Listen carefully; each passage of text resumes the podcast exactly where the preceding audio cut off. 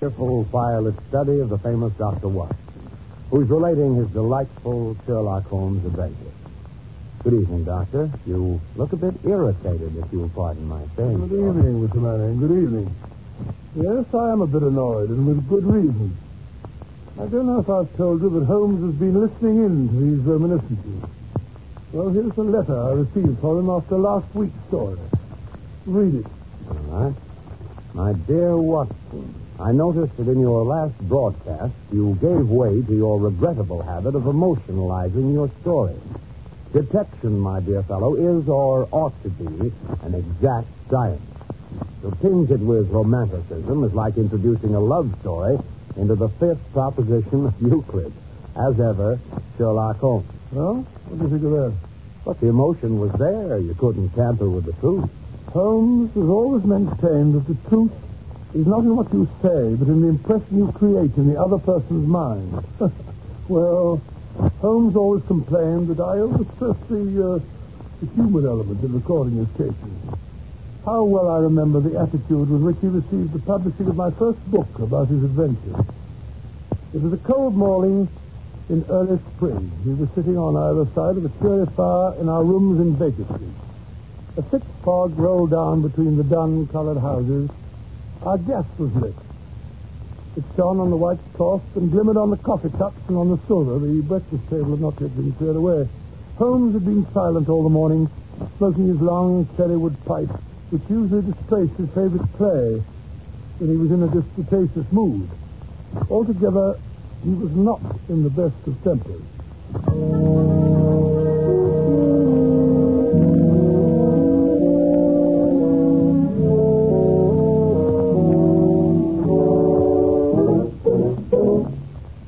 Matches. Where are the matches? Look at that confounded fog. What happens to all the matches in this house, I'd like to know. My dear Holmes, why not use the tongs and a live coal if you want to relight your pipe? Huh? Oh! I burned myself. Ah. For heaven's sake, Holmes, stop Oh. stuttering. Something's annoying you. Why not get it off your chest? It's that confounded book of yours. What? Sensationalism, Watson. Rank sensationalism. You're always placing the emphasis on the crime. Crime is common, logic is rare. You should stress the logic.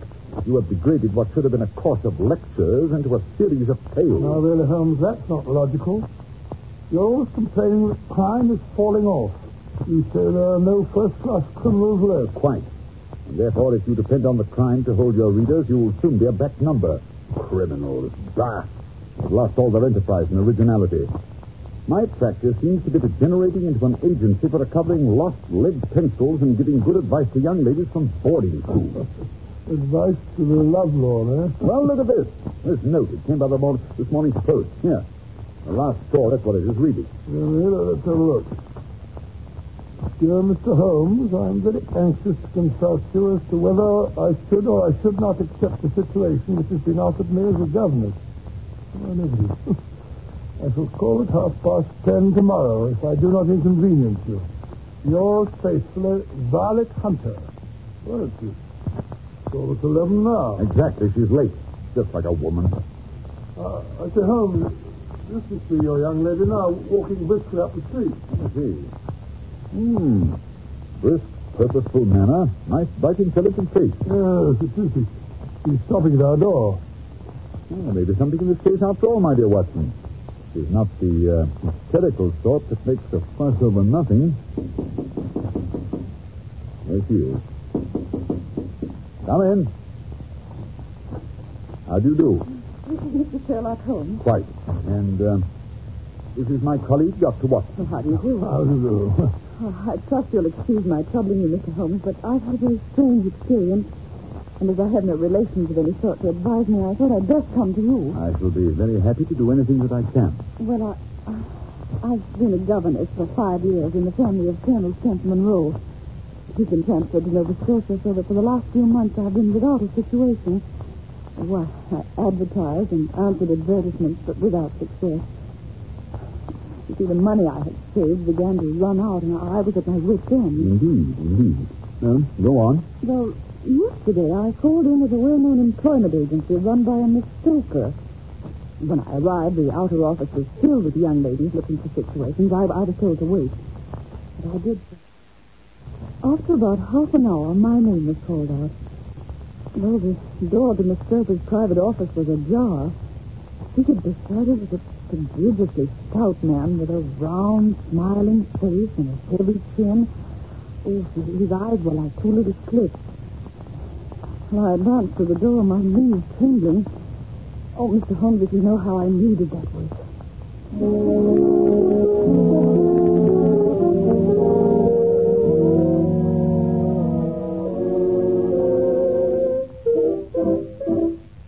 Come in, my dear. Come in. Mr. Rucastle, this is Miss, uh, oh, what is your name, my dear? Miss Hunter, Violet Hunter. Oh, yes, Miss Hunter. Capital, capital. I couldn't ask for anything better. I'm sure you'll do, Miss Hunter. Ah, I, I hope so, Mr. Rucastle. Uh, you're looking for a situation as governess, Yes, sir. and, and what, you, what salary do you are? Well, I, I had four pounds a month in my last place. Four pounds. Sweating, rank sweating. How anyone could have the audacity to offer that to a lady with such a attractions, such accomplishments. A lady fitted for the rearing of a child who may someday play a considerable part in the history of this country. Uh, your salary with me, madam, will commence at one hundred pounds a year. A hundred. Oh, Mr. Rucastle. But then furthermore, it is my custom to advance my young ladies half their salary beforehand. May, may I ask where you live, Mr. Rucastle? Hampshire, a charming rural spot.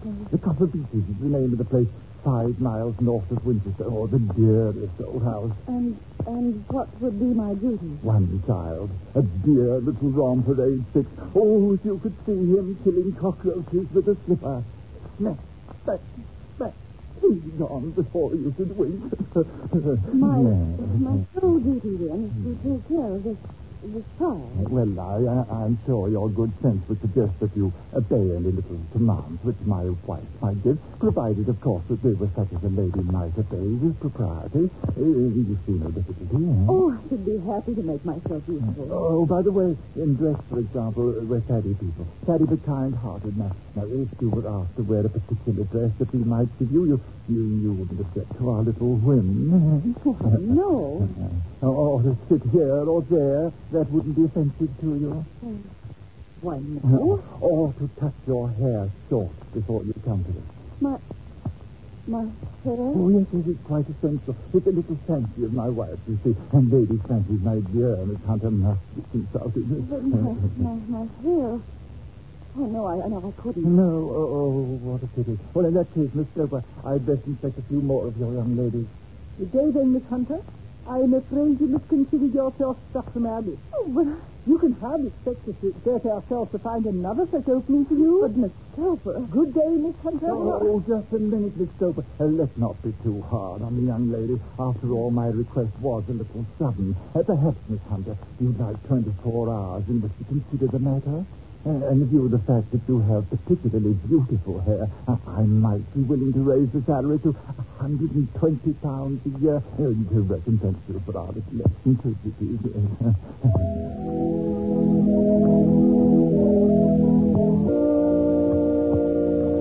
Unusual, most unusual, my dear Miss Hunter. Uh, what do you make of it, Watson? Well, perhaps the gentleman's wife is a lunatic and he wishes to humor her in her fancies in order to prevent an, an outbreak. Possibly, Watson, possibly. In any case, it doesn't seem a nice household for a young lady. But the money, Mr. Holmes, the money, and I need it so. Well, yes, the pay is good. Too good. Why should they give you 120 pounds when they can have their pick for 40? There must be some strong reason. But I, have no choice. Then uh, you've made up your mind to accept? Yes, I must. I thought if I told you the circumstances, you would understand afterwards if, if I wanted your help. Mr. Holmes, I should feel so much stronger if I knew you were behind me. Uh, Certainly you may carry that feeling away with you. And if at any time you should find yourself in danger, Danger? Well, what danger could there be? my dear Miss Hunter, you could cease to be a danger if we could define it. But remember, at any time, day or night, just telegraph me and we'll come to your help. of course. Thank you, Mr. Holmes. Thank you.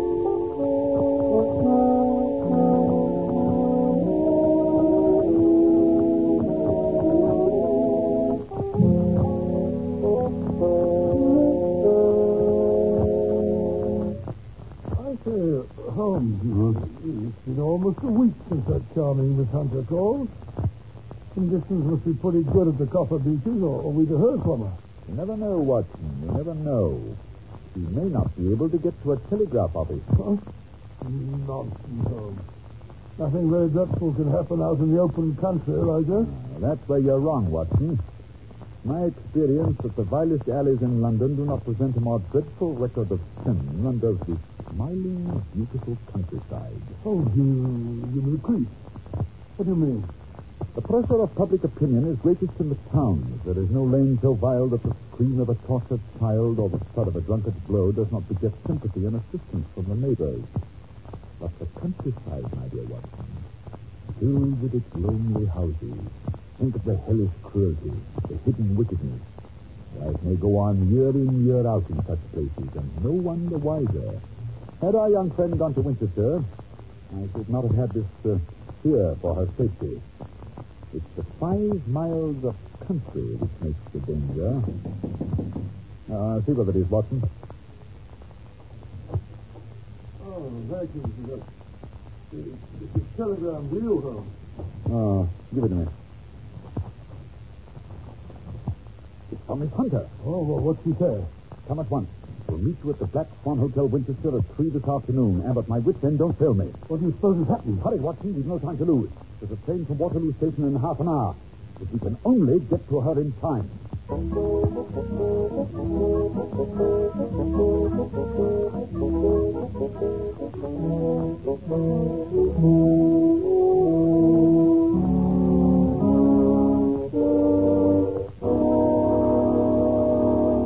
Just a moment, we will follow Sherlock Holmes and Dr. Watson on their strange journey.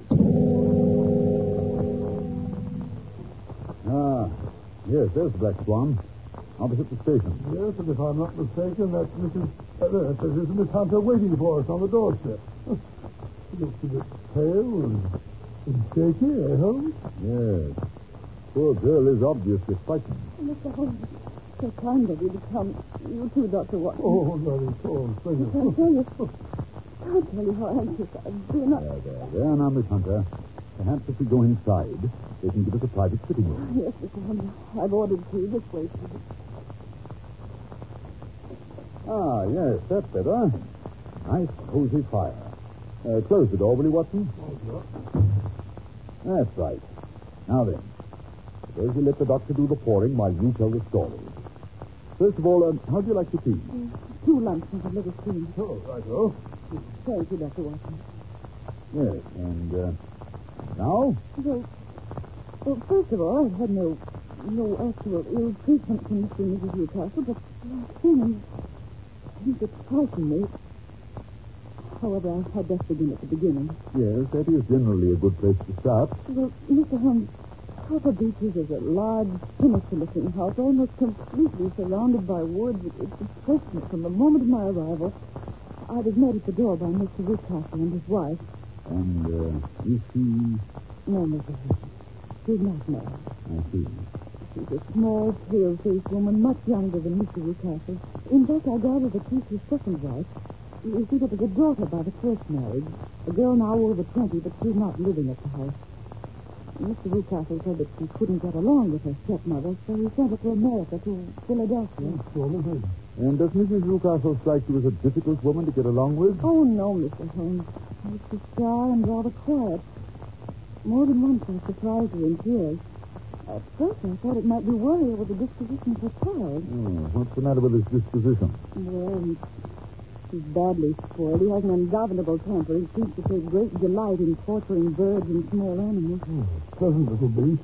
And the rest of the household? But there's only one servant. Toller is his name. A rough, uncouth man with a perpetual smell of drink about him. Why the keeping, I don't know. Except perhaps because he's the only one who can manage Carlo. Carlo. Yes. Carlo's a huge, underfed mastiff that's kept chained in the stable during the day, but at night they let him out. Oh, It's a terrible beast. Even Mr. Rucastle is afraid of him. I'm sure he'd try any practice at a brick. Hmm. I wonder why Mr. Rucastle desires such ferocious protection. I'm sure I don't know unless unless there's something on the top floor of the west wing that he wants to protect. The west wing, eh? Yes, the door that leads into it is opposite my room, and it's kept securely locked. Yes, it looks nasty to me, Uh, Holmes. please, Watson, please, don't interrupt. Well, the second day after my arrival, uh, immediately after breakfast, Mr. Rucastle asked me to put on a dress which had been laid out for me on my bed. Uh, what was it like? Well, it wasn't a new dress, Mr. Holmes, but the material was excellent and of a particularly brilliant shade, an electric blue. Oh, look at this, John. I put it on and went down to the living room. Mr. Rucastle had placed a chair for me by the front window. He asked me to sit there with my back to the window and to read to him from a French novel. Well, I read for an hour, and at the end of that time, he said I might go upstairs and change. Hmm, strange. And this experience has been repeated every morning since then. Well, as time passed, I became more and more curious. Why were they so careful to keep my face turned away from the window? Naturally, I was consumed with the desire to see what was going on behind my back. So today I devised a means.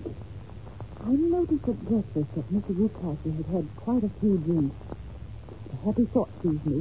My hand mirror had been broken, so I concealed a piece of it in my handkerchief and later in my book, feeling sure that Mr. Rucastle was too drunk to notice. Holding the book up, I was able to see everything behind me. And what did you see? And at first there was nothing. At the second glance, however, I saw a young man in a gray suit leaning against a railing which bordered our field. He was looking earnestly in my direction. Mr. Rucastle must have noticed my surprise, for he burst out angrily.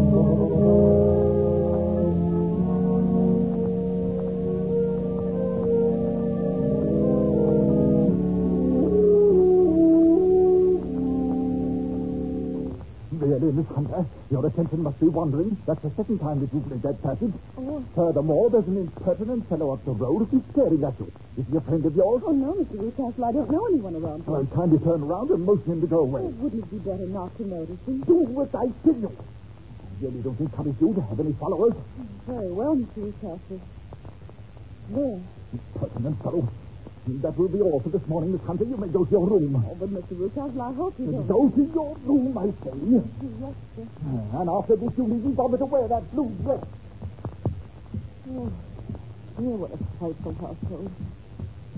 If I could only get away from here, it's all so depressing. What?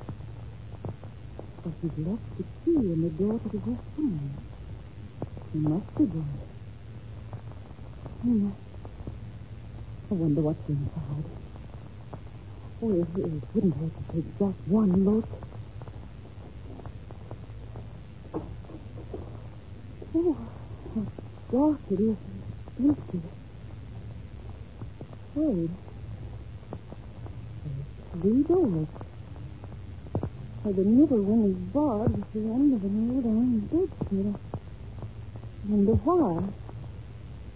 Oh, goodness, it's in here. What was that? Oh, it must have been a bell. Someone's in here. Or maybe it's something. I can't stand it. Too eerie. I've got to get out of here. I've got to get out. Oh, dear, there comes Mr. Rucastle. What's this here? Oh, Mr. Rucastle. Rucastle. Was you then? I thought it must be when I saw the door open. Oh, I'm so frightened. My dear young lady, and what frightened you? I was foolish enough to go into that vacant wing, but it was so lonely and eerie, and, and a bat swooped down into my sleep. Is that all? So what else could there be? And why do you suppose that I keep that door locked? I'm sure I don't know. To keep people out who have no business there, you see? I'm sure if I'd known. Well, you know now, my dear young lady. And if you ever put your foot over that threshold again, I'll throw you to the basket.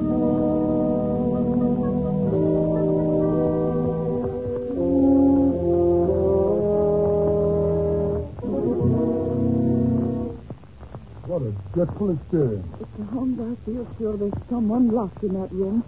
Someone who's unhappy, perhaps tortured.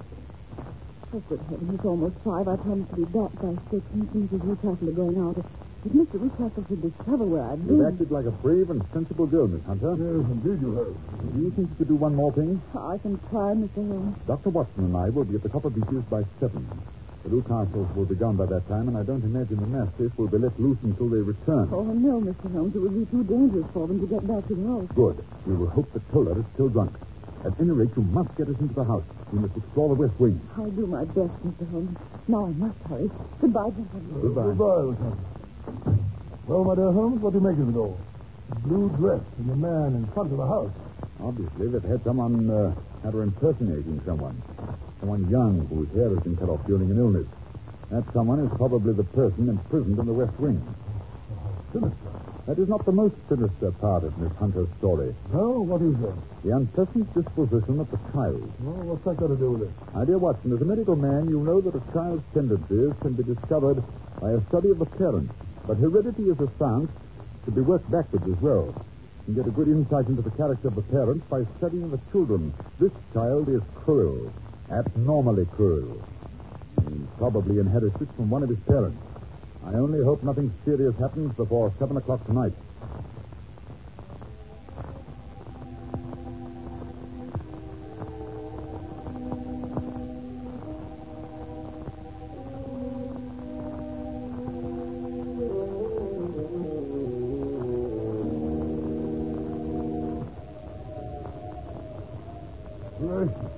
Gracious, what a night.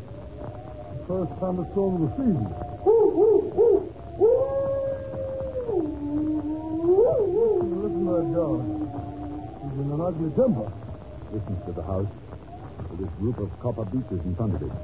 Uh, yes, yes, yes. Miss Hunter waiting for us in the doorway. The coast was secure. Come in, come in. You must be soaked to the skin. Oh, you're rather wet uh, yourself. You need to be careful, you know. You'll, you'll be Quiet, catching... Watson, quiet. What? What's that pounding? It's Toller. He was just going out to release the dog. I sent him to the wine cellar, then locked him in. Splendid. I managed to get Toller's fuses off me, too. He was quite drunk. They're duplicates of Mr. Rucaster. Better than better, but come along upstairs. We've no time to wait. Have you got your revolver handy, Watson? Yes. Good. Good heavens, uh, that lightning must have hit quite near here. Oh, the copper beeches, no doubt. No, this, please.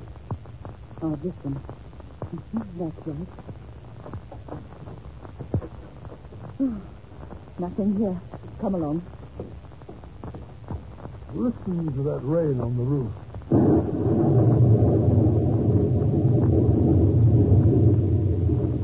The middle door, you said. Hello in there. No answer. I don't like that. Watson, help me remove this bedstead, will you? That's right. Ah, it's tied at one side. Here, cut the rope. That's it. The door's locked. Oh, we must break it open then. Come on. One, two. Hello. There's no one here. The villain Rucastle has uh, made away with the prisoner. You may be right. He's probably been carried off. Yes, but how? Through the skylight. It's still open. Shut that table over here. What are you going to do? Stand on it, of course. Yes, yes. Two pairs of footprints, and there's a ladder resting against the eave. Oh, that's how he did it. But that's not possible. The ladder wasn't there when the Rucastles went away. Then he must have come back.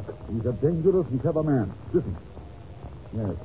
I think I hear his steps on the stairs. Oh, Mr. Holmes, you kill us all. Ah, I thought I'd find you here. You villain, what have you done with your daughter? I'm the one that that's that. You thief, you Robert. I've caught you. You're in my power. I'll take you. Carlo! Oh, Carlo!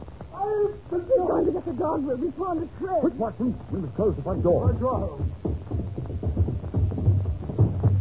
Me up, Mr. Rucastle! Loose the dog! Mr. Oh, quick, quick, quick! It will be too late! The keys. Let him out. All right.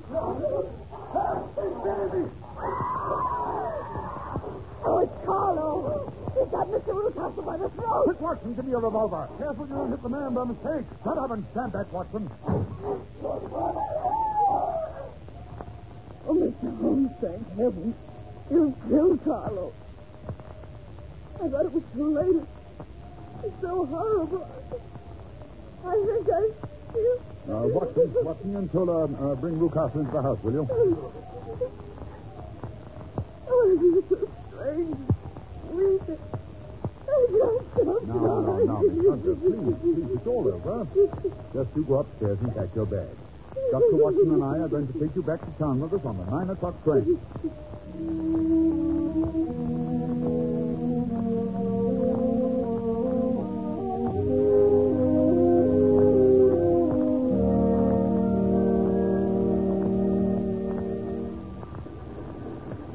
You think, Watson, that uh, Rucastle will live? I'm afraid so, Holmes. Oh, I'm so glad to get away from that dreadful place. I say, Holmes, just what did happen to the prisoner in the West Wing, and who was it? He's also discussing this simple, my dear Watson. It's Rucastle's daughter, as I suspected. It seems that she had inherited some money from her mother, who was Rucastle's first wife. When she threatened to get married and take a small fortune with her, her father tried to get her to sign a paper giving the money to him. He worried her until she got brain fever and had to have all her hair cut off. Oh, what, a brute. I got all these details from Toller. Still, her young man stuck to her, and she to him. After that, Mr. Rucastle locked his daughter up and brought Miss Hunter down from London in order to impersonate her, get rid of the persistent shooter. This young gentleman, however, was a persevering chap, and having greased Toller's palm very thoroughly, he learned the true state of affairs. With the help of Toller and a long stepladder, he rescued his fiancée. They're now headed for Southampton with a special license, and this time Miss Rucastle, or rather Mrs. Fowler, is really going to America on our honeymoon. Oh, this is uh, quite romantic, isn't it, Holmes? Ah, you and your immense Watson. You're a regular old woman. Well, I'm glad we were able to help the poor thing, but I wouldn't go back to that house again. Not for twice the salary. Oh, um, that reminds me, Miss Hunter. I was talking to a friend of mine about you the other day. She has a private school in Walsall. I believe she said she had an opening for you. Oh, Mr. Holmes, you're you're a No, darling. no, my dear. It's quite inconsequential. Really know. Shut up, Watson.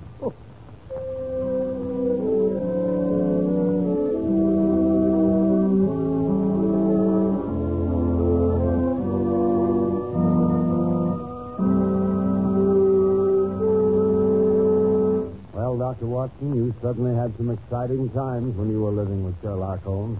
I certainly did, Mr. Manning. Those were the days. Jimmy ne- never